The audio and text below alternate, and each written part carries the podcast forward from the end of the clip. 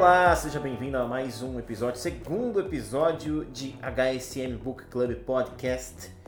Aqui o seu podcast do HSM Book Club. Eu sou o Tomás Castilho da HSM Educação Executiva. Estou aqui novamente com a Lindsay Voice da HSM Publishing. Tudo bem, Lindsay? Olá, tudo bem, Tomás? Tudo ótimo. Prazer estar aqui mais uma vez. Hoje nós vamos roubar o fogo, hoje nós vamos fazer altas estripulias aqui, brincadeira. É, vamos falar aqui sobre alto desempenho, né? Até para casar um pouco com o último lançamento que nós tivemos aqui, um dos últimos lançamentos que nós tivemos aqui na da HSM, né? O Roubando Fogo do Steven Kotler e do Jane Will. E antes da gente começar, só gostaria de deixar um recado para vocês que ouviram o primeiro episódio, que ouviram os outros podcasts da HSM. Muito obrigado. Vocês agora podem deixar os seus feedbacks pra gente via e-mail mesmo, mande um e-mail, pode mandar um e-mail para mim, tomás com castilho arroba hsm.com.br mande suas críticas, sugestões, que temas que você gostaria que a gente abordasse aqui, é, que livros que você gostaria que a HSM editasse também. Então seja muito bem-vindo para nos dar essas informações, nós vamos ficar muito felizes de receber. Com certeza.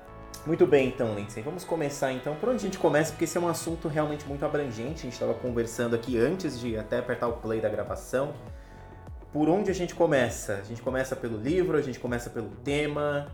O que, que você pode nos dizer a respeito aqui desse assunto que de fato é uma grande viagem? Sim. Eu queria muito falar do livro, porque o livro de fato fala de uma perspectiva muito específica de alto desempenho que é essa questão do estado alterado de consciência, né? Como que a pessoa, quando chega ao êxtase, e aí todo mundo deve estar pensando em êxtase na droga, mas existem diversas outras formas de, de chegar a esse êxtase e de ter um estado alterado de consciência. E o que, que os autores perceberam? Que quando as pessoas estão nesse estado alterado de consciência, a gente pode falar aqui quais são esses, esses inúmeros caminhos para chegar a esse estado, como as pessoas aumentam o desempenho. E aí é claro que você vai trabalhar com muito mais foco, produtividade e até mesmo na vida. Né? A gente sempre fala aqui do trabalho e da vida, porque nós somos um ser humano só, né? Sim. Essa coisa de separação de vida pessoal e vida profissional não existe mais, não, né? Com o advento das redes sociais, estamos o tempo todo em tudo. Então, ele fala de uma maneira muito específica dessas experiências estáticas. Eu queria começar com esse nome extremamente intrigante que é Roubando o Fogo. Roubando Fogo, exatamente. Que a gente tem que, realmente, para quem ainda não conhece a história, de fato é, é ela, ela tá é, vinculada ao mito do Prometeu, que era um titã que era favorável né, aos, aos mortais, então ele vai e rouba o fogo de Estia, que é uma representação da existe até uma alegoria para a imortalidade, né? Uma das deuses, interpretações. É, ele rouba o fogo dos deuses, né? Como é Sim. é mais popularmente conhecido. Enfim, e isso acaba levando a uma punição, enfim, mas a grande a grande questão é que ele levou algo que era de um valor divino à categoria, né, às mãos dos mortais que não deveriam ter essa essa bênção, né?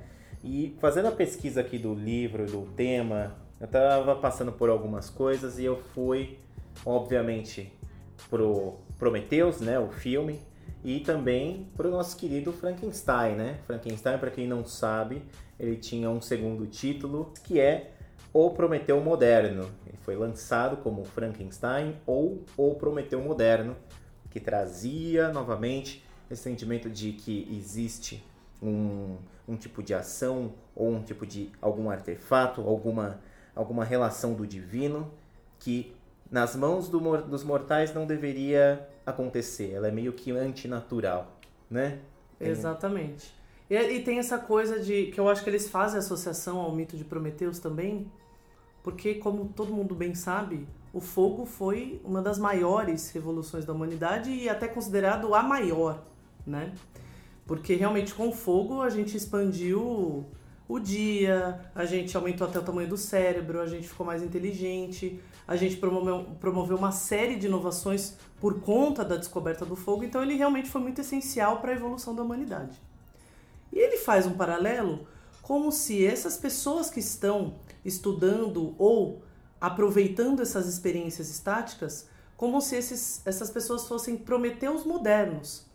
Então elas estão promovendo uma inovação na humanidade, uma revolução tão grande quanto Prometeus da mitologia. Que demais. É muito interessante essa associação que ele faz, né? Sim. Eu só espero que a gente não fique acorrentado e fique realmente com, com problema aí de ter tá comendo o fígado, né, pra, por Sim. toda a eternidade. O, o Kotler, aliás, eu estava vendo um vídeo dele que ele, ele, ele, ele define né, esse, eh, esse livro, até num, num vídeo dele que tem no YouTube, que é justamente antes do um pré-lançamento do livro, era a primeira vez que ele estava falando disso com, com o James Will, é, o coautor.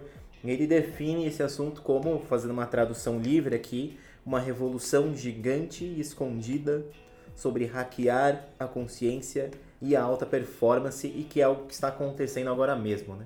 Tem a ver Exatamente. justamente com isso que você acabou de falar, né? Da ideia dos, dos Prometeus modernos, enfim, de passarem por essa, por essa transição. Sim. E o que seria essa questão do estado. Tudo começa nessa, nessa experiência estática. E a gente está falando estática com X, né? Todo mundo estranhou quando ouviu essa palavra lá na editora falou, mas estático com X está errado. É. Não, não. Vem de êxtase, então é com X mesmo. E ele fala do, do que, que é o fluxo, né? Por que, que essa experiência estática promove esse alto desempenho, essa alta performance nas pessoas que têm experimentado essas experiências?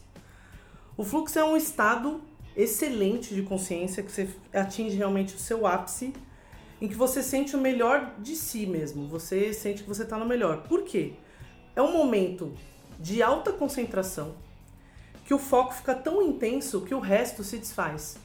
E aí eu tô falando de resto não só do que está ao seu redor, do resto em você. Todo mundo sabe, é, não somos loucos aqui, mas todo mundo sabe que todo mundo tem uma voz interna muitas vezes chamada de ego. O tempo todo tem o nosso ego falando alguma coisa pra gente. Sim. Que às vezes é legal, o ego pode nos proteger de uma série de coisas, de perigos, etc. Mas ele também é uma voz, e aí não vou me arriscar muito porque eu não sou psicóloga, mas ele é uma voz que também te prende a fazer coisas melhores. Essa experiência estática, essa experiência do estado de fluxo, faz com que o ego desapareça e essa sensação da noção do tempo também. Então você fica, não fica preocupado com o futuro, então você não fica ansioso e você não fica com essa voz te falando que você não pode fazer aquilo. E aí qual é o resultado disso? Alto desempenho, alta performance. Bom, o que, que os autores então cons- consideram como êxtase?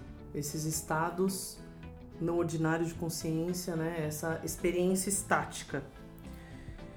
São experiências que você tem drásticas alterações perceptivas, as emoções ficam mais intensas, incomuns e você tem uma profunda transformação no seu processo mental.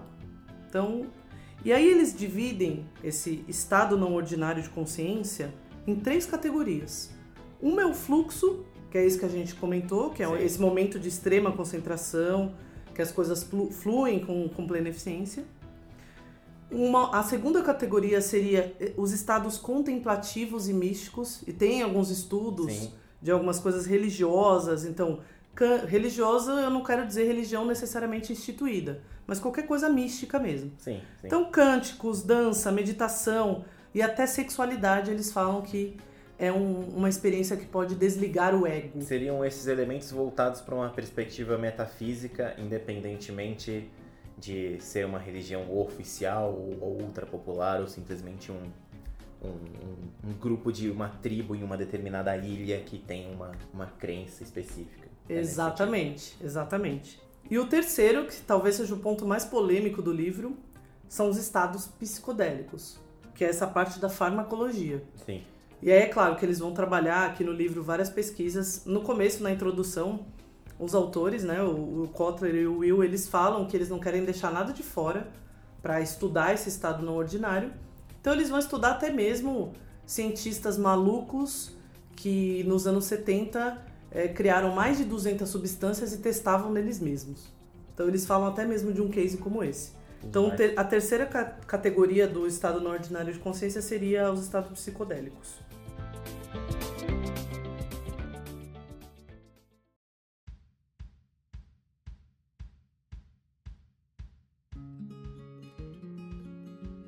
Eu queria, antes da gente começar a, a, falar de mais detalhes e nos aprofundarmos no conteúdo do livro, é falar um elemento muito importante que está no prefácio do livro, no prefácio da edição brasileira, né, do, do professor Eduardo Fará, da, da FGV, e ele, ele, ele traz nesse prefácio um assunto que a HSM vem trabalhando hoje nas suas publicações e também nos seus eventos, que é a, ideia do mundo VUCA, né? um mundo que é volátil, incerto, complexo e ambíguo.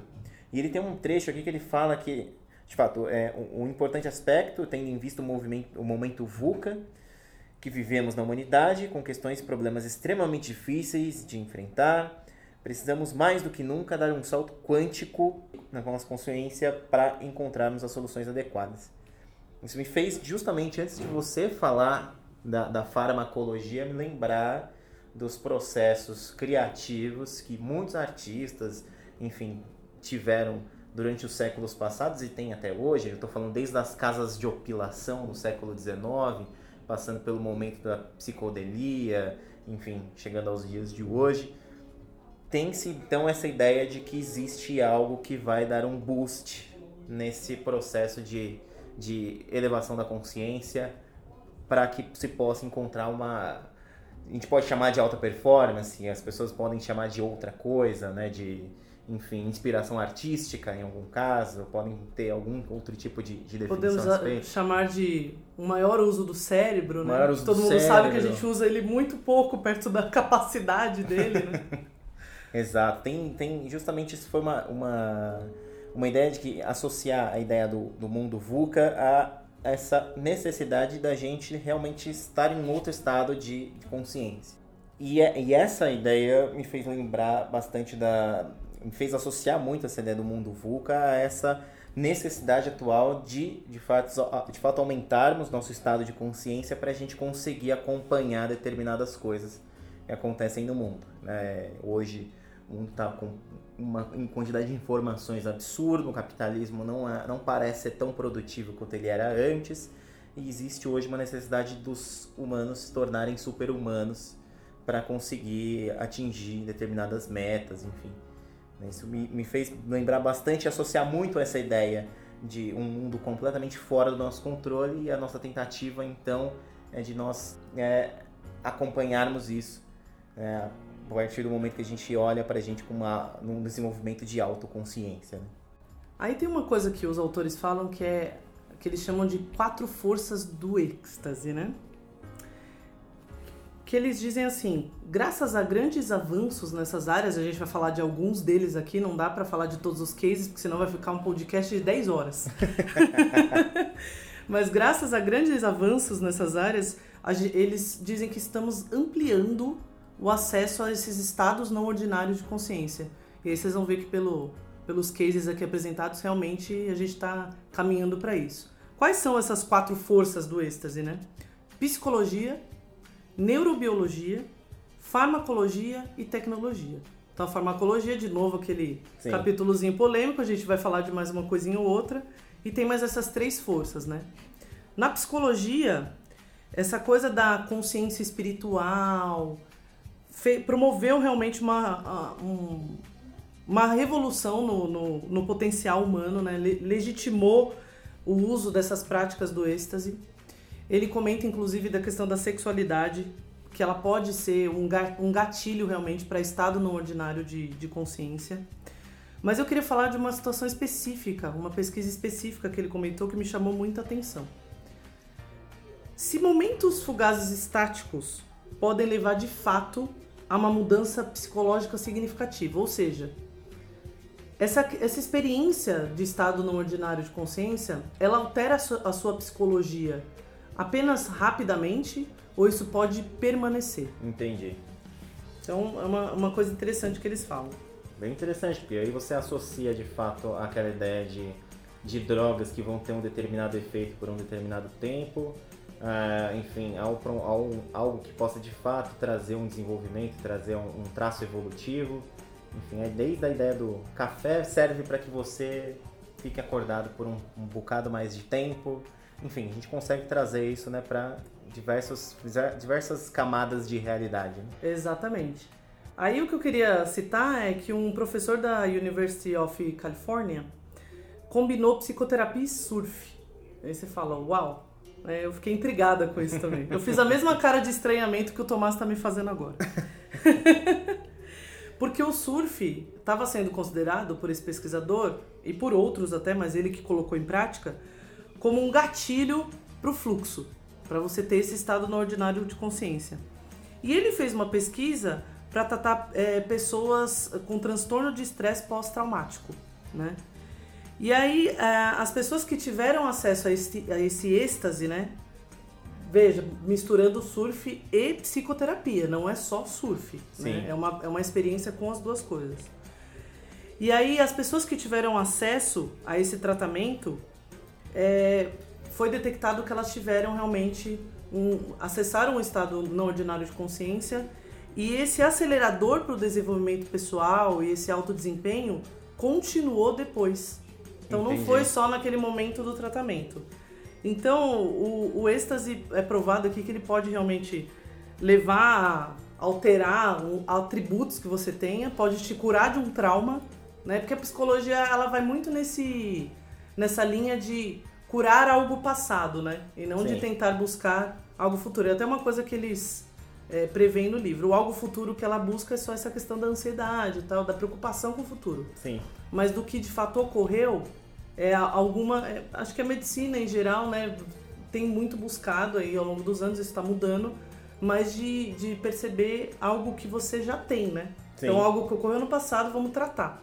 Então, eles falam dessa experiência de trauma, como é que é a psicoterapia unida a algum outro elemento pode pro, provocar esse estado não ordinário de consciência e aí com isso curar alguém de um trauma e, e ver que esse alto desempenho da pessoa de acordo com acessando essas experiências estáticas, como esse alto desempenho se prolongou, né? Então, excelente. É interessante isso, até assim, enquanto você você fala, você até um livro que eu realmente é um assunto que que ele é muito abrangente, né? Ele tem, ele traz perspectivas que fogem muito é, de qualquer coisa que a gente tente centralizar, eu tento sempre trazer um recorte de como essa realidade pode, como isso pode se adaptar ao mundo em que você tenha homens e mulheres de negócios que hoje têm de lidar o desafio, um desafio enorme de produtividade e que essa produtividade não necessariamente vai gerar um resultado muito além do esperado, né? Tem um, eu não lembro quem foi, foi algum, algum empresário, algum homem de negócios, empreendedora da década de 20, que ele meio que jogou com uma ideia de ser futurista e falou que, sei lá, nos, nos anos 2000 as pessoas vão, vão precisar apenas trabalhar dois dias da semana. Nos outros dias. Então a gente já está em 2017. A gente já está em 2017, essa realidade não chegou. E muito pior, né? Hoje as pessoas, você tem aquela ideia de, do burnout, você tem é, uma perspectiva de, de trabalho ainda maior, né? E isso até acaba, acaba casando pro lado bom e pro lado ruim com essa ideia de aumentar a sua capacidade cerebral, a sua capacidade de, de, de autoconsciência, de que de um lado você consegue se adaptar a uma realidade que é completamente caótica e você consegue domar essa, essa, essa, essa realidade. No lado ruim, você pode simplesmente se tornar uma máquina, né? Se tornar uma... E acaba, ainda, acaba andando justamente pro lado contrário disso, né? Não é uma autoconsciência, de fato. Acaba sendo apenas um, um auto-engano, vamos dizer assim. Exatamente. Aí acho que você... A gente não combinou isso, mas você puxou uma coisa que eu queria falar dessa parte da neurobiologia. Isso se chama ouvintes. Entrosamento. Já somos um time. Neurobiologia. Antes, é, eu não sei se na infância você ouvia muito isso, eu ouvia pelo menos, na escola inclusive, essa, essa separação muito grande de cérebro e corpo, né? Sim. Ah, para treinar o seu cérebro você não precisa fazer, você precisa ler muito, você precisa fazer coisas para o cérebro, né? Sim. Com a neurobiologia, a gente foi descobrindo que existe uma ligação extremamente estreita entre a mente e o corpo, né? Então aquela ideia de que o cérebro domina tudo caiu por terra. Hoje, inclusive, a gente sabe que coração, estômago, intestino tem neurônio, por exemplo. Sim. Então essa coisa do, de, de você treinar o corpo para alterar a mente está sendo bastante estudada por causa dessa coisa do estado no ordinário de consciência Sim. também. E aí, por exemplo, eu queria citar um, um famoso TED que com certeza você já viu, Tomás. Aquele TED da Amy Curry. Ah, sim. Que ela fala da pose de Mulher Maravilha. Né? De que se você ficar com aquela pose, com as mãos na cintura, os cotovelos afastados, e olhar para aquela pose, não lembro exatamente o tempo, acho que um minuto, dois minutos, você sim. realmente tem uma sensação de empoderamento. E aí você consegue sim. fazer atividades no seu dia né? Altera aspectos fisiológicos e também psicológicos. Que demais. Ou seja, você está usando o teu corpo para treinar, treinar a sua mente. Eu, você acabou me, eu, eu tinha uma coisa para falar, acabei lembrando de uma outra. Vou pedir pro ouvinte acessar o YouTube procurar o Super Bowl com Michael Jackson. Se eu não me engano é de 1994. Era quando o Super Bowl passava de dia ainda. E isso que você falou da, da, da, postura, enfim, me fez lembrar justamente desta data, deste, deste capítulo específico, onde é montado o palco, de repente o Michael Jackson pula de um buraco ali onde estava instalado. Verdadeiro showman. E ele fica mais ou menos dois minutos imóvel. E a plateia vai à loucura, porque aquele é o Michael Jackson, não é um ser humano comum, ele não é um qualquer pessoa. E o simples fato de ele estar ali parado fazia com que as pessoas ainda estivessem em um estado de, de completo êxtase ao ver aquele, aquele homem que é uma figura histórica, enfim, uma figura artística histórica, e assim vai. Né? E, e, essa ideia da postura realmente me remeteu a isso, porque isso meio que é, é simbólico nesse sentido. Você vê aquele ser humano é, impostado daquela forma, ele causava um furor muito grande. E muito, muito por, nesse sentido mesmo. Se ele estivesse simplesmente ali em qualquer outra denominação ali, ou mesmo começando a dançar, enfim, não teria o mesmo efeito que aquela imagem dele parado enquanto a multidão o ovacionava por dois minutos é, gerou para todo mundo. Né? Você me lembrou de uma coisa também muito importante. Puxou outro gancho. Olha a sincronia. No livro, ele também cita um case de um artista que faz grandes projeções de imagens em prédio e como essa coisa do, do visual pode também provocar estados não ordinários de consciência. E um outro, um outro case fala da música, porque a música, dependendo da, da condição que você apresenta, ela pode promover estados não ordinários de consciência também. Tem uma experiência que o cientista colocou uh, alto-falantes para ouvir uma frequência cardíaca e uniu isso a imagens, simplesmente com Larry Page, cofundador da Google, Sim. e sua esposa. Eles entraram numa cápsula isolada, sentaram de frente para o outro. Essa cápsula, então o Larry ouvia o batimento cardíaco da esposa e a esposa ouvia o dele, e colocaram um visual de uma flor abrindo, como se fosse uma rosa se abrindo. Só que a rosa que o Larry via estava se abrindo no batimento cardíaco da esposa e vice-versa. E aí eles, tão, eles foram estudar as ondas cerebrais e eles viram pelas, pelas áreas do cérebro que estavam sendo trabalhadas que eles entraram em empatia e entraram no estado não ordinário de consciência. Olha que legal. Então tem uma Hoje eles estudaram já que pode, você pode entrar nesse estado até, até por eletroencefalograma, para você ter uma ideia. Que demais. Porque você altera as ondas cerebrais e você consegue.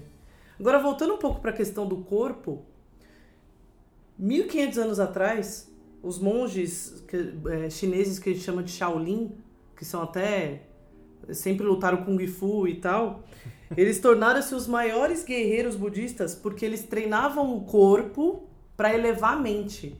E aí isso me lembra outro case muito legal do livro, que são os SEALs, que é a, a força de elite Sim. da Marinha Americana, que são realmente fora da curva, né? Sim. Os caras são. É, eles têm um treinamento diferenciado. Enfim. Tudo diferenciado. E os SEALs perceberam esse estado no ordinário de consciência, eles estão atrás disso, e aí eles têm inclusive treinamentos para isso para chegar a esse estado sem ser é, por meio de farmacologia, etc. Então, realmente tem essa questão do eletrocefalograma, tem um treinamento de você ficar isolado numa cápsula e realmente entrar num estado de meditação para chegar a esse estado no ordinário de consciência. Porque o SIUS, o principal fator, porque no, na pesquisa eles perguntaram, né, para as pessoas do SIUS, mas qual é o principal fator para você entrar nisso? Eu trabalho em equipe. Então, o principal fator é trabalhar em equipe e saber quando não atirar. Porque às vezes eles estão atrás de um terrorista e eles têm que pegar o cara vivo.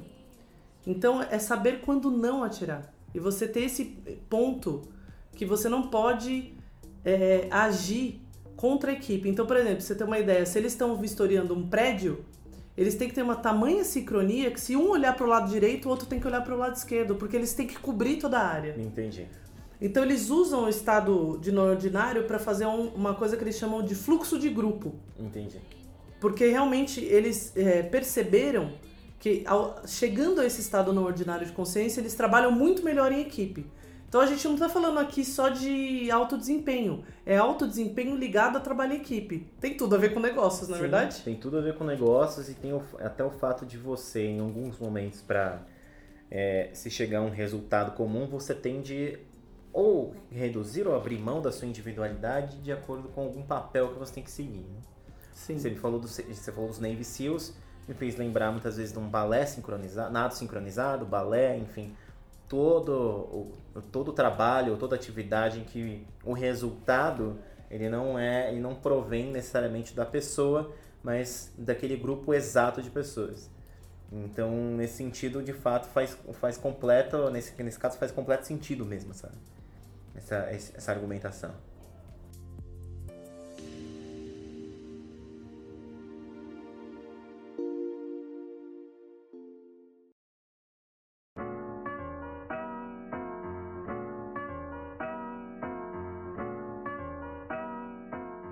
Queria saber o seguinte, como é que o livro traduz todo esse, toda essa pauta, todos esses assuntos né, de desenvolvimento da, da, da consciência alta performance para para o universo de empresas, de, de pessoas, que, de, de trabalho, enfim. Como é que o, o livro apresenta isso para gente?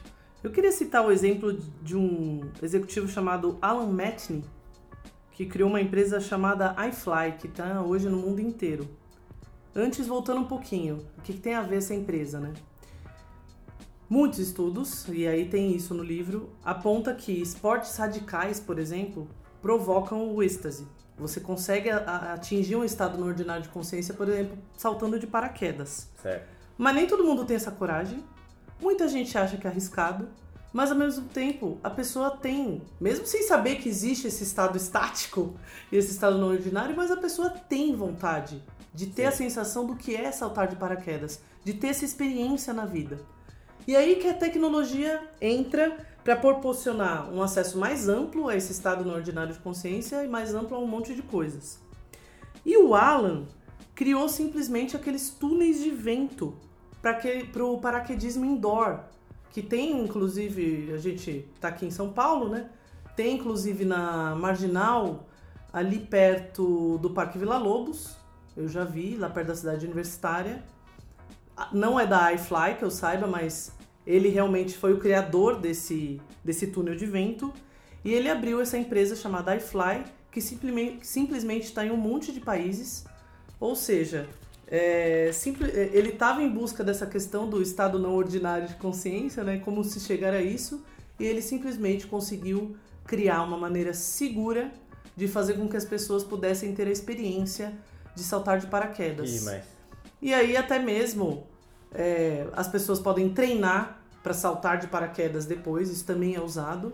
Sim. E os próprios SEALs também, é, tá no livro que os SEALs usaram isso para treinar voo em grupo. Aí de novo tem aquela coisa do fluxo em grupo, mas aí para treinar voo. Então quer dizer, Entendi. você tem uma série de aplicabilidades para a criação do, do Alan e realmente é fantástico do ponto de vista de, do, do ponto de vista de negócios você criar uma empresa de túneis de vento. Nossa. Quem imaginaria isso, né? Realmente, realmente mesmo.